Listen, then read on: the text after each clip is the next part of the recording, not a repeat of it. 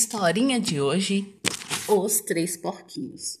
Numa grande floresta viviam felizes e na casa da mãe três porquinhos. Um dia, quando estavam bem crescidos, resolveram partir pela floresta à procura de um bom lugar para construir sua própria casa. O porquinho mais novo era o mais preguiçoso e disse que não queria trabalhar muito e construiu sua casa de palha, pois assim terminaria logo para brincar. O porquinho do meio Diz que preferia uma casa mais resistente, uma casa mais prática, de madeira. Também teria mais tempo para brincar. O mais velho fez seu comentário dizendo que uma casa de madeira não era muito forte e que faria sua casa de tijolos.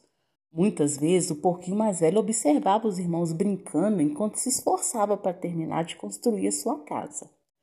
Mas um dia apareceu um lobo e bateu na porta da casa de palha e disse assim para o porquinho mais novo: Abra essa porta ou vou soprar essa casa. E o porquinho mais novo disse: Não, eu não abro. Mas um lobo com um forte sopro derrubou aquela casa.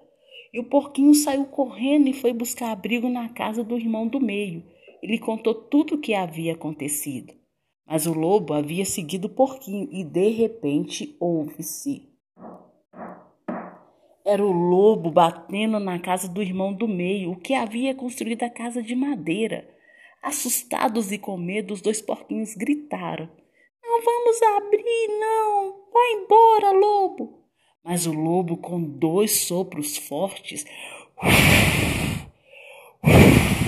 derrubou também a casa de madeira.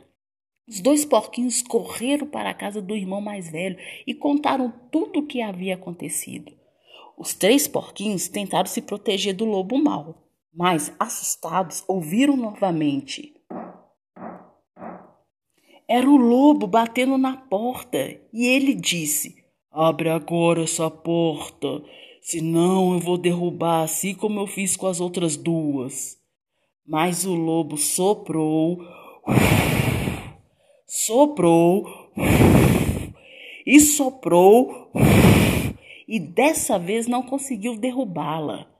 Cansado de tanto soprar, o lobo resolveu esperar a noite, entrou pela chaminé, mas o porquinho mais velho, muito esperto, colocou um caldeirão de água fervendo por baixo da lareira. Quando o lobo desceu, caiu nesse caldeirão e queimou. E assustado fugiu e nunca mais voltou. E os porquinhos, muito felizes, começaram a cantar quem tem medo do lobo mau, lobo mau, lobo mau? Quem tem medo do lobo mau?